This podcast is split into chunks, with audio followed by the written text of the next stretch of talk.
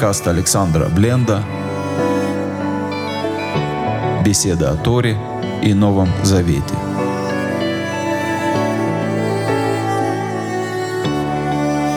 Шалом, дорогие друзья. Добрый вечер. Всем шалом. Очень рад, что мы снова здесь собрались сегодня. И сегодня у нас не, не, особенный немного день, потому что сегодня мы заканчиваем изучение книги Шимот. И как это обычно бывает, когда заканчивается какая-то книга, хочется понять, может быть, из эпилога, что будет дальше. Представим себе, что мы читаем эту книгу в первый раз, еще не знаем, что было дальше. Или представим себе, что более, конечно, реальный вариант, что мы никогда не задумывались читать так книгу Шмот, чтобы понять, что будет в следующей книге. Давайте это будет одной из наших задач сегодня, когда мы будем изучать книгу Шимот. А начнем мы, как обычно, с молитвы. Отец Небесный, я прошу Тебя сохранить, защитить тех, кто оказался на войне, тех, кто под обстрелами, тех, кто защищает свой дом, тех, кто оставил свой дом, тех, кто боится потерять свой дом, тех, кто в растерянности ощущает беспомощность. Благослови и поддержи этих людей. Тех, кто переполняется злобой и ненавистью. Огради, исцели от э, ненависти. Защити всех тех, кто в опасности. Защити всех тех, кто э, в испуге, защите тех, кто нуждается в твоей защите. Благослови тех, кто нуждается в пропитании. Дай достойную работу, подходящую работу, чтобы было время и с семьей общаться, и Писание изучать, чтобы можно было помогать другим, и была радость помогать другим, и в доме был достаток. Благослови исцели больных, дай врачам мудрости исцелять. Поддержи, укрепи тех, кто сопровождает больных. Примири семьи, в которых нет мира. Примири отцов и детей, мужей и жен, братьев, сестер. А мы с вами сегодня читаем последнюю, сороковую главу книги Шимот. И, как мы уже говорили, мы находимся в таком цикле из восьми повторений. Сегодня будем читать седьмое и восьмое повторение всех э, храмовых сосудов. Казалось бы, на этом все и закончится, но не совсем. Давайте попытаемся понять, о чем нам говорит конец э, книги Шимот. Э, для этого мы, наверное, с вами начнем чуть-чуть раньше, чем наша глава, с конца предыдущей главы, мы читали в самом конце предыдущей э, главы, что э, так было, так говорит Тора, «Коль ашер цива Адунает Моше», все, что заповедовал Господь Моше, «Кенасу бне Израиль эт коля авода». Так сделали сыны Израиля всю работу. И дальше мы читаем, что Моше их благословил. Тора подводя итог всей работе, которая сделана, приближаясь к эпилогу книги Шимот, говорит очень важную вещь, которой нет нигде в другом месте Писания. Сыны Израиля сделали все, как заповедовал Моше. Здесь уже не Моше сделал все, как заповедовал ему, не Моше и Аарон, и не Бецалель и Огалиав сделали все, как заповедовал им Моше, как заповедовал Господь Моше. Весь народ Израиля, все, каждый, каждый маленький участник сделал все, как заповедовал Господь. Народ Израиля заработал как единый механизм. Обычно, когда мы говорим, что кто-то что-то строил, мы приписываем э, строительство ну, например, есть известная история поэта Некрасова, который едет э, по железной дороге и слышит маленького мальчика Ваню, который спрашивает папу, и тот спрашивает, «Э, папенька, а кто строил эту дорогу? И тот отвечает ему, граф Петр Алексеевич Клинмихель, душечка. Ну, Петр Клинмихель был министром путей сообщения в то время, и строительство железной дороги имел малое отношение. Можно было бы назвать двух э, главных инженеров – Э, скажем, Мельникова и Крафта, которые действительно строили эту дорогу, как Уалявы Бесалель. Но Некрасов начинает развивать мысль в стихотворении, что народ строил эту дорогу. И эта мысль, она вполне по Торе. Здесь Тора говорит, и Маше, которого можно сравнить там, с царем Николаем Первым, который был тогда, и Угаляв, и Бецалель, главные инженеры, это все они только часть огромного механизма, который есть еврейский народ, который как единое целое построил этот проект. Что будет дальше? с этим почти готовым проектом. Это можно представить, как если вам на квартиру свезли из Икеи все в коробках, все только для того, чтобы только собрать. Осталось все готово, все принесли, вы благословили всех, и дальше Господь обращается к Маше и говорит так. «Видабер Адонай Маше Леймор. И сказал Господь Моше, говоря, «Бьем ходыш аришон, бейхад ли ходыш, таким-то мешкан ойль муэт». В первый день первого месяца ты поставишь мне скинию. С чего начиналась история выхода из Египта, когда Всевышний говорит, Маше, этот месяц для вас, начало всех месяцев, все указания по выходу давались в первый день первого месяца. И можно назвать эту главу «Год спустя». Год спустя народ Израиля как единое целое стоит, ему повелено уже готовый к сборке э, шатер, готовую к сборке скинию только установить. По традиции это высчитывается несколькими способами. Строительство скинии завершилось 25 числа месяца Кислев, то есть Всевышний говорит, через 3,5 месяца начни ставить мне эту скинию. 25 число месяца Кислев, день Хануки или праздник обновления. Тоже особенный праздник, но не об этом сейчас речь. Всевышний говорит Маше, первого числа месяца Нисан, первого месяца, ты поставишь мне эту скинию. Сам-то сам, это Аарон Айдут, и поставишь там ковчег свидетельства, высоко-то Аарон это Парохет, и положишь завесу, закроешь, прикроешь его завесой, Это Шульхан, в Эрахта это Арху, и э, принесешь стол, и э, устроишь все его устройство. Воевета это Минура, Веалита это Нерутея, и принесешь э, светильник, и подготовишь свечи его. В Натата это Мизбеха и сделаешь золотой жертвенник, лекторет – для, для воскурений лифней Аарона идут перед э, ковчегом свидетельства, вы сам-то это Масах Петахан Мишкан, и установишь завесу при входе в скинию. Войнатата это мизбеха ула, лифней Петаха Мишкан, уэльмает, и поставишь жертвенник всесожжения перед входом в шатер. То есть снова мы видим изнутри, снаружи Всевышний говорит Маше строить скинию, тоже отличается. Представьте себе, если бы вы строили дом, и вам сказала сначала поставьте кровать двуспальную, от нее устройте рядом с ней, поставьте торшеры и вокруг нее стройте дом. Обычно люди строят дом на, наоборот, но э, Всевышний говорит об особом доме, он строится все время, раскрывается изнутри наружу, и э, дальше Всевышний говорит, «Вы нататает киор», и сделаешь умывальник, бейн оэль маид бейн амизбеях, между шатром завета, шатром свидетельства, и между жертвенником, военатата шамаем, и делаешь туда, э, проведешь туда воду, наберешь туда воды. Дальше после этого идет двор. Вы сам-то это хацер, Савив, и сделаешь двор вокруг. Ванатата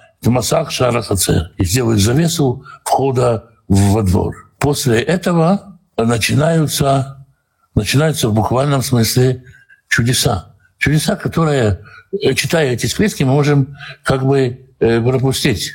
Давайте почитаем.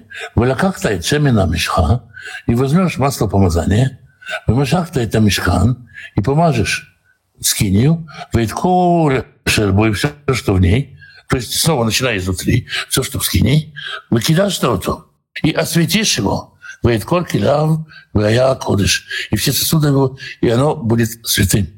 То есть Маше, помазывая маслом скинию, ее сосуды делает их святым. Представьте себе, что человек какой-то волшебной кистью проводит по предмету, они меняют свою природу. Из будничных они становятся святыми. И кто это делает, кто получает полномочия это делать, Маше получает полномочия это делать, он должен, ему, ему предстоит на самом деле мы это увидим, ему сумасшедший день, который должен сделать очень-очень много всей работы и промазать каждый из сосудов, каждый из сосудов, которые будут в храме, и они не просто будут намазанные маслом, они через это становятся святые. Мы говорили о том, что скиния — это не просто какое-то архитектурное произведение, это место, где возможно соприкосновение со святостью. Это еще один вопрос, еще один ответ на вопрос о том, чем отличается еврейский первосвященник, иудейский первосвященник от первосвященника языческого. Иудейский входит и соприкасается к святости. Вымашахта это мизбеха уля, и помажешь жертвенник всесожжения, вейт кол кидав, и все сосуды его, все его инструменты, выкидашь это мизбех, и осветишь тем самым жертвенник, вая мизбех ходишь кадашим, и будет жертвенник э, святым из святых. Здесь не имеется в виду э, святая святых, чтобы будет такой частью, а будет он освящен из святого. Вымашахта это киор, вейт кано, выкидашь что-то. И осветишь ты умывальник, и подставку его, и, э, и помажешь ты умывальник и подставку его, и осветишь их. После того, как все проделано, все э, храмовые инструменты, все храмовые сосуды включены в э, розетку святости, так можно сказать, нужно дать спецодежду священнику и его сыновьям, чтобы они могли с этой святостью спокойно соприкасаться потому что это скиния будет местом встречи будничного и святого или поднятия будничного на уровень святого. Векравта и приблизишь ты, или делаешь его возможным приближаться. Это Аарон, Аарона, Вейдбанав и сыновей его, или это Хоэль Моэд, к, ко входу в шатер свидетельства, вырахатство там бымаем, и омоешь их водой. То есть это то, что служение Моше, и в сегодняшнем дне левиты омывают руки священникам перед благословением. Ну, это единственный случай, когда священники в синагоге утром благословляют народ, и в это время левиты выходят с ними, чтобы помочь им омыть руки. Ваильбашта — это Аарон, это Бигдей Кодыш, и оденешь Аарона в святые одежды, у Машахта то и помажешь его, выкидашь то, выкоин и осветишь его, и он будет служить мне. Нужно сказать, что слово «киуна» э, священство означает быть э, министром, быть приближенным, то есть э, быть служителем, а у которого, у которого в данном случае работодатель Всевышний, быть представителем правительства Всевышнего отчасти, может так сказать, наместником Всевышнего на земле. Ваидбанав Таклив и сыновей его приблизили, Вильбашта там кнот, и одень их в туники. Вы машахта там, и помажешь их, кашер машахта это вием. Как ты помазал отца их? Выкианули, и будут они служить мне, коинами, и будут они священниками мне. Коинствовать они будут, или священничать будут они мне. Вы айта льет лаем мишхат лекиунат улям лидерутам. И будет это помазание им в вечное служение в поколении их. То есть, когда их сыновья новорожденные, которые родятся позже, будут э, заступать на должность священника, их не надо уже помазывать. У них действует помазание Ааронова. Помазание Ааронова не прекращается. Есть случаи, когда коин помазывается снова, но это уже такой э, другой совершенно аспект. Точно так же и царственное священство.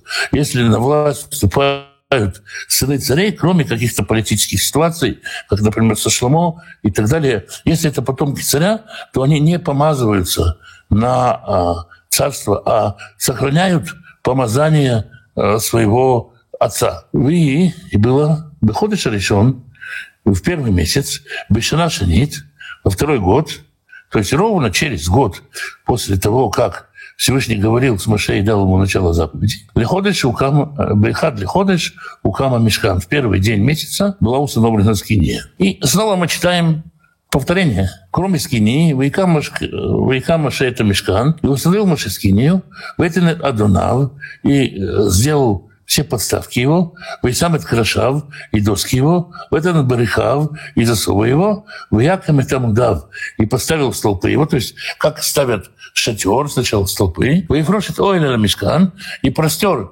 шатер над скиней, Ваесам это Михсе Оэль, и покрыл шатер Милималя сверху, Кашер Цива Адонайт Маше, как заповедовал Господь Маше. То есть Маше устанавливает шатер, Вайках Вайтен идут Аарон, и взял и положил скрижали ковчег, свидетельство в ковчег, то есть две скрижали.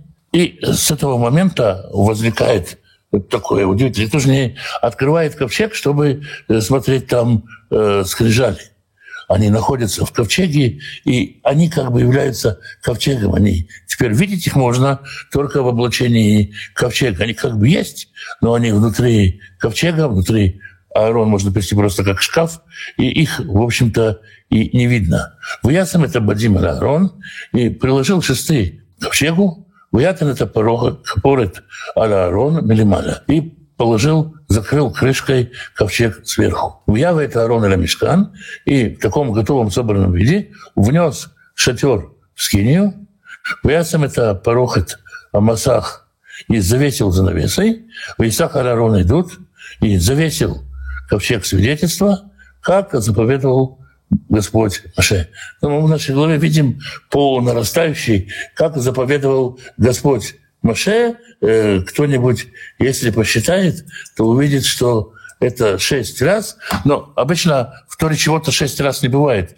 Если вы чего-то насчитали шесть раз, то ищите дальше, будет э, 7. Но мы об этом еще сейчас поговорим. Вейтена Цурхан Бавель Муэд и сделал, поставил он стол в шатре свидетельства, Алира Мишкан у грани, у края скини, Цафона, с севера, Михот Слепорохит за завесой, то есть в внешней части завесы.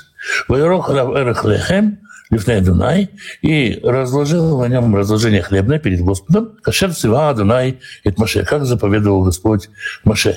В Ясем это Минура Беуэль Моэд, и положил он, поставил он светильник в шатре свидетельства, Нохаха Шулхан, напротив стола, Алерах Мешхан Негба, с южной стороны, скини, лояльный рот, Лифней Дунай, кашер цива et Маше. И зажег свечи перед Господом, как заповедовал Господь Моше. Из этого стиха 25 стиха можно сделать такой вывод, что Моше, конечно, не один все это делал. Понятно, что ковчег он один не перетащил, и все это делалось под его руководством, но относительно свечей мы имеем указание совершенно конкретно, что их должен зажигать Аарон. Другое дело, мы можем предположить, что в первый раз, в самый первый раз их зажег Маше. Есть такое предположение. Но основные комментаторы говорят, вот здесь свидетельство того, что весь народ трудится здесь, и не только Маше суетится весь этот такой полный труда день. Весом это Мизбех Азав, и положил золотой, поставил золотой жертвенник, Боэль Муэд, Лифней Парухат шатре свидетельства перед завесой. Снова в внешней части. Викторов Кторет самим и воскурил на нем воскурение, Кашер Цива, Адунай и Маше, как заповедовал Господь Маше. В Ясем это Масах и сделал завесу Петах Лемешкан у входа в скинию. Ведь Мизбеха Ала, Шам Петах Мешкан, а жертвенник всесожжения поставил у входа в скинию, перед входом в скинию, Оэль Муэт, шатер свидетельства, в Я Аля Таула, и приготовил на нем, поднял на нем жертву всесожжения, в этом Минха, и жертву Минхо, жертву, жертву подающую, как можно сказать, дарственную. Кашер Цива Адонай – это Моше. Минха – это слово, которым называется одна из жертв, дословно леониях – подносить приношение. И сегодня так называется, называлась полуденная жертва, полуденное приношение. В Ясем это киор, сделал умывальник, Бейн Оэль Муэд, между шатром свидетельства, Бейном Избер и жертвенником, Вейтен Шама Маем Лерхаца, и э, дал туда воды для умывания. Скорее всего, из Шилоха принесли воды, и едва ли туда водопровод был приведен. Вырахцу Мамена Машева Аарон, и умывались там Маше и Аарон, Уванав, и сыновья его, это идеям Ветраглеем. Там они умывали руки свои и ноги свои. Бывуам и Роль Моэт, когда входили в шатер свидетельства, Бакировтам аля Мизбеах, и когда приближались к жертвеннику, Ерхису, Ерхису, Кашер Цваду, Наит Маше. Омывались, как заповедовал Господь Маше. В Яком это Хацер, Савив Мешкан, и установил двор вокруг Скинии, в Мизбеах и вокруг жертвенника, Вейтен это Масах, Шар Хацер. И сделал полок к входу во двор. И удивительным фрагментом заканчивается 33 стих. «Вягаль Маше» — это Малаха. И завершил Маше всю свою работу. На что это похоже? Это похоже на то, что говорится во второй главе Торы, когда Всевышний завершил всю свою работу по сотворению мира. Здесь э, то же самое сказано. И завершил Маше всю свою работу. То есть мы увидели шесть раз сказано, как заповедовал Господь Маше, и э, заканчивается все, и завершил Маше всю свою работу. Можно ждать, что будет седьмой. Маше сейчас отдохнет от своих трудов или войдет в покой, войдет наконец-то в присутствие Божие в Скинию и будет нам седьмой раз, как заповедовал Господь Маше. Но этого не случается. Вот здесь вот, э, скажем, финал, э, финал книги Шимот, он не совсем, э, скажем так, торжественный. Было бы торжественно, если бы и шел Маше в Скинию. Но это то, чего не происходит. Как Точно так же, как мы читаем про субботу, не сказано «был вечер, было утро», суббота продолжается. Здесь Маше как бы застревает немножко на исходе, образно говоря, языком образом, шестого дня, на исходе вот этого шестого, как заповедовал Господь Маше. И что мы читаем дальше? Вроде бы все здорово. «Выехаса на Туэль Моэд» и покрыло облако шатер свидетельства. «Вековода Дунай Милайта Мешкан» Слава Божья наполнила скини.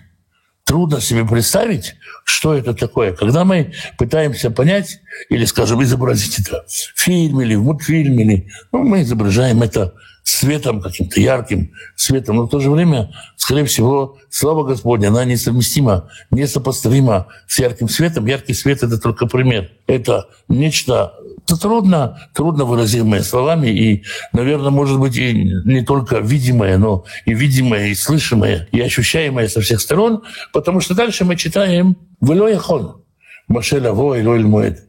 Если мы посмотрим на слово «яхоль», не мог, в 35 стихе, вот оно это слово, «яхоль», и на слово «завершил» в 33 стихе, вот оно это слово Михаль — это слово, которое пишется почти одними и же буквами. Не смог Маше войти в шатер свидетельства, и Шахан Лаванан, потому что на нем находилось облако. Выковода Данай Мале это мешкан. И Слава Божья наполнила скинию. Следующая наша книга, третья книга Торы, которую будем читать, называется «Вайкра». «И воззвал Господь к Маше». Потом мы прочитаем, что Господь позовет.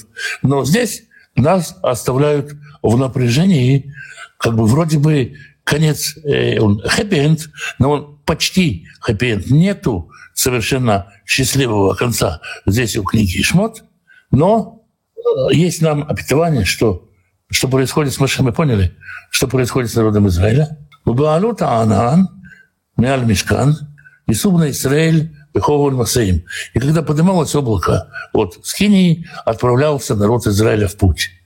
У лоя але Аанан, ло Ису ад Йомаанато. А если не поднимался, столб не двигались с места, пока он не поднимается. То есть народ Израиля жил по скини, сверял свою жизнь по часам скини. Каждый раз нужно смотреть, поднимается ли скиния туда. Это ведь очень непростой вопрос. Скажем, если мы э, обрезываем ребенка. Вот вопрос, почему не делали обрезание в пустыне. Одно из обрезаний, потому что в любой момент могут позвать в дорогу. Когда тебе в любой момент может прозвенеть будильник, и ты должен сохранять это, ведь на некоторых стоянках народ Израиля находился и по много лет.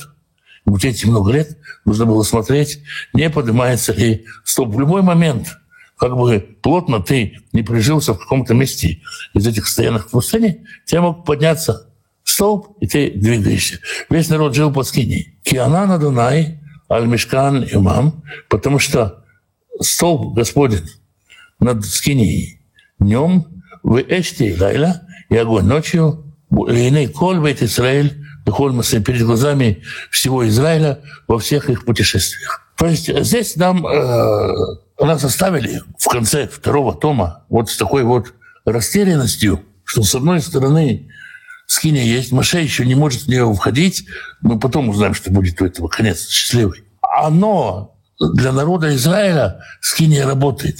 Можно было бы подумать, человек мог бы подумать, особенно человек того склада ума, того времени, с этим вот стишком, с этим вот фрагментом, когда сказано «И завершил Маше всю работу, что Маше Бог» что Маше совершил, сделал какой-то проект, сделал проект э, святилища, подъемника на уровень святости, его можно было обожествить. И здесь не тут-то было. Нет, Маше человек, и ему нужно будет дозволение Всевышнего, чтобы войти в скинию, но об этом мы еще узнаем. Пока, скажем, читатель, который читал книгу в первый раз, он останавливался в своего рода таком оцепенении, невидении. Почему это не сработало? Вроде бы мы читали не один раз читали, и десяток раз. Все сделано, как заповедовал Господь Муше. Я все сделал по заповеди. Почему не работает? Почему нет такого красивого конца? Вот я завершил, я вошел. И ответ на это будет э, в следующей книге, в следующей серии, в следующем сезоне. Вот такая вот, э, такая вот книга Шимот. Ну, она такая вот сложная, непростая и оставляет после себя много вопросов. Вопросы. Шалом. Всем шалом. Какое действие имеется в виду в повелении Господа Моисею? Освети жертвенник и другие предметы. Только помазание маслом? Да, конечно, только помазание маслом. То есть именно помазание маслом э, сделает эти предметы святыми. Можно так сказать, если, если, если, если смотреть на это глазами простого человека, то когда что-то мажется маслом, оливковым маслом, это что-то начинает светиться. Вот лицо промазанное светится. И это, в этом как бы раскрывается внутренний свет, и э, в этом как бы символический означает э, символически показывает человеку, что святость в этом, э, в этом сосуде раскрылась. Конечно, не суть не в масле, не масло делает святым, а Бог делает святым. Но масло, оно здесь проводник э, такого вот символа. Можно ли сравнить мешкан с человеческой душой? Когда мы меняем своего внутреннего человека, это главное, тогда все снаружи будет видно, то есть наша жизнь.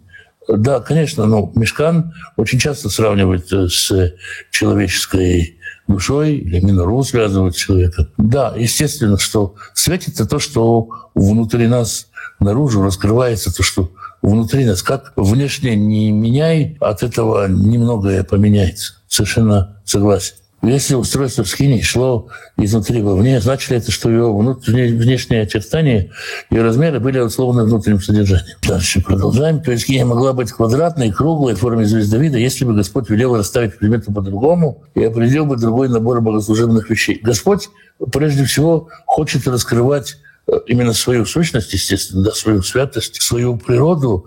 И, может быть, если, если делать какие-то слишком витиеватые, слишком красивые рисунки, все будет не так просто. Да, это соответствует природе Всевышнего. У Господь э, строит э, место место, где он будет соседствовать с народом Израиля, место, где он будет встречаться с народом Израиля, под, э, под, э, под свое святое жилище. Ведь очень много говорит о человеке, где человек живет, как он живет. Поэтому я Господи это говорит. Другое дело, что не вся эта символика так легко нами расшифровывается. Шалом. Есть ли параллель между тем, как в главе омывались Аарона и омовением рук Пилата? Вот с омовением рук Пилата сложность такая, что нету нигде источников у этого, да, то есть, э, скорее всего, это какая-то римская традиция, э, римская традиция умыть руки, то есть показать, что мои руки чисты от этого.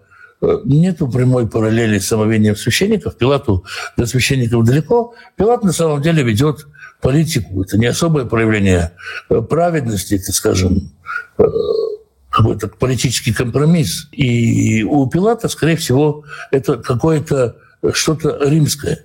Хотя многие ну, в основном проповедники, пытаются указать на параллели, то, что был такой обычай, но до сих пор нет вот среди ученых, специалистов по той эпохе, нет какого-то конкретной ясной параллели, которой можно указать на омовение рук Пилатом, ну, вот, э, скорее всего, может быть, он хотел так изобразить, какой-то, хотел, как сказать, в подражании еврейской традиции что-то на еврейском языке не умело сказать. Вот, вот это такое возможно.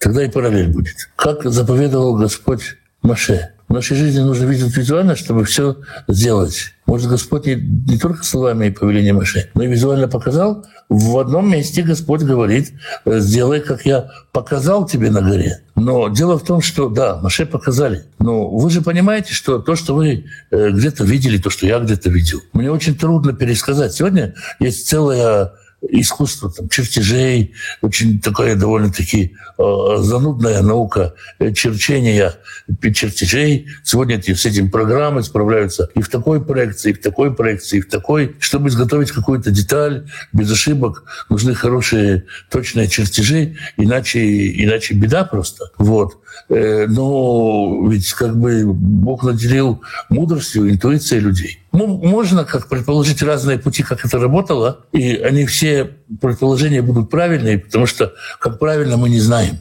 Может быть, они и видели эти детали, но, с другой стороны, даже если видишь, попробуй повторить. Могу ли я повторить, что я видел? Я видел много замечательных картин, замечательных произведений искусства. Повторить их – это та еще задача. Можно ли сказать, что закончена работа принесения и положенной жертвы? Или это начало служения в храме? Я думаю, что это начало служения в храме. Это как церемония открытия торжественная.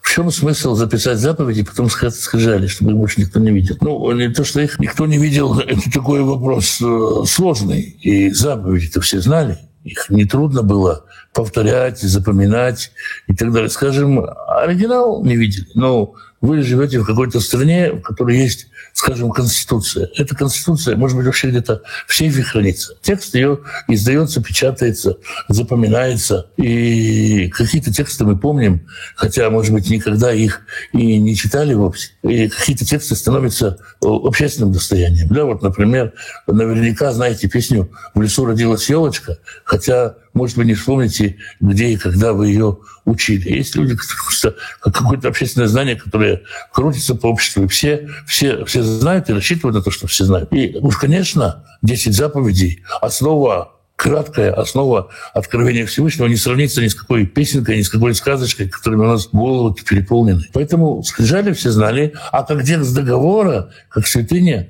они действительно лежали в ковчеге Завета, потому что как договор документ его важно хорошо охранять. Получается, что Израиль был особо близок к Богу. Всевышний это неоднократно подчеркивает. И, в общем-то, как бы это слова свидетельства самого Всевышнего. В наше время можно что-то помазывать маслом в освящении? Э, дело в том, что ситуация-то какая? Э, у Маше поверено было помазывать маслом в освящении. Моше было дано такое повеление помазать маслом именно храмовые сосуды. А в наше время, ну, скажем, если, если вот в исцелении можно помазывать маслом, да, еще, еще для каких-то целей. Ну, вот, скажем, я вот кроме как для э, исцеления, для целительских целях, ни для чего масло не применяю. Шалом. Могут ли протестантские священники делать помазание, если Бог э, дал это колено Аарона? Разве это правильно? Как сказать? Можно сказать, что это неправильно делают все равно все. То есть это, это уже э, стало, как сказать, традицией, что христиане, христианская церковь, оторвавшись от Израиля, не признает, э, не только делает, делает что не только в том, что они э, это делают. Еще много чего делают, скажем, чтобы мы могли сказать неправильно они делают. Э, и тут либо сказать, они свои, и они делают неправильно, либо сказать, они чужие, и пусть они делают, как хотят – либо просто, просто сказать, э, простим, они пока не понимают, что они делают. Я склонен к третьему, они пока не понимают, что это нельзя. Они не понимают, насколько это опасно. Но я согласен с тем, что э, православные, э, простите, протестантские, да и православные тоже, что служители церкви, они не э, коины, и не, это, это нельзя ставить такую параллель. И не все, что могут делать коины, они могут делать. А работа Коина, она ведь заключается в том, что пойди встань в 5 утра в легкой одежде, босиком, Коину должен ходить босиком, пойди убери пепел с жертвенника. Вот на вот такое коинское служение работников-то не особо числится. И на левитское служение, когда надо нарубить дрова для храма, тоже служителей э, не так уж много. Э, сколько левитов пело? На самом деле. Считанные левиты, а в основном левиты трудились на, так сказать, хозяйственных рабочих этим заниматься. Кто назовет человека, который рубит дрова для церковной печки левитом. А он там что ли есть левит, если мерить, э, если мерить по служению.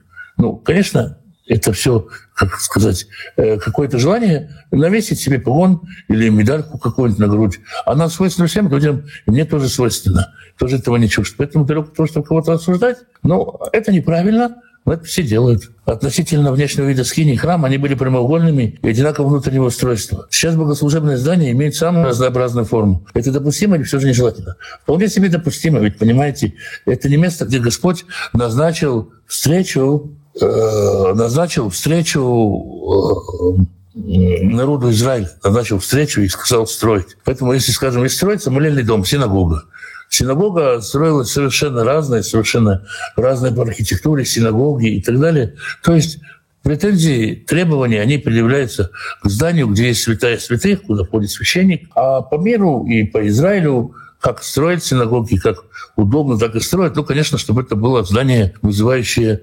уважение. Чем смысл коин, священник, левит, разница или идентичность? Тут трудно ответить на этот вопрос, потому что смешаны русские слова и еврейские слова. Левит – это потомок Леви, и одного из 12 сыновей Якова. И любой потомок Леви из этих, этого, этого, этого сына Якова, любой потомок Леви Яковлевича, он левит. Собственно, это и означает Левич, Левиевич. И они призваны вести около храмовое служение, воспомогательное служение в храме, служение прославления. Еще еще очень много работ. Но в следующей книге будем читать об этом более подробно. Коэн – это потомок Аарона, то есть потомок а, именно одного из сыновей Амрама, сына Левия, и потомок совершенно узкой ветви. Не каждый левит он коэн, но каждый коэн он левит. Коэн служит возле жертвенника, он имеет допуск к жертвеннику, он имеет особое повеление в области наставления народа, в области, например, осматривания человека после проказа и так далее. То есть наделен э, функциями, и он тоже левит по происхождению,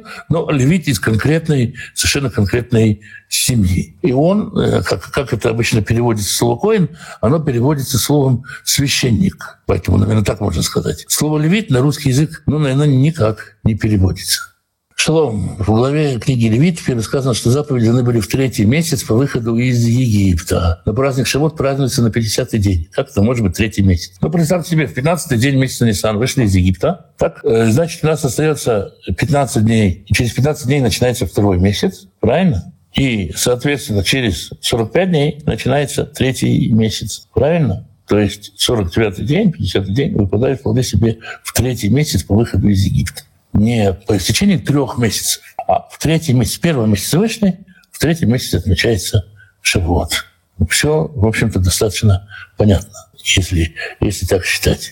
То есть месяцы не считаются по полные месяцы, а месяцы календарные. И, ну, в общем-то, это очевидно из того, что мы читаем в нашей главе.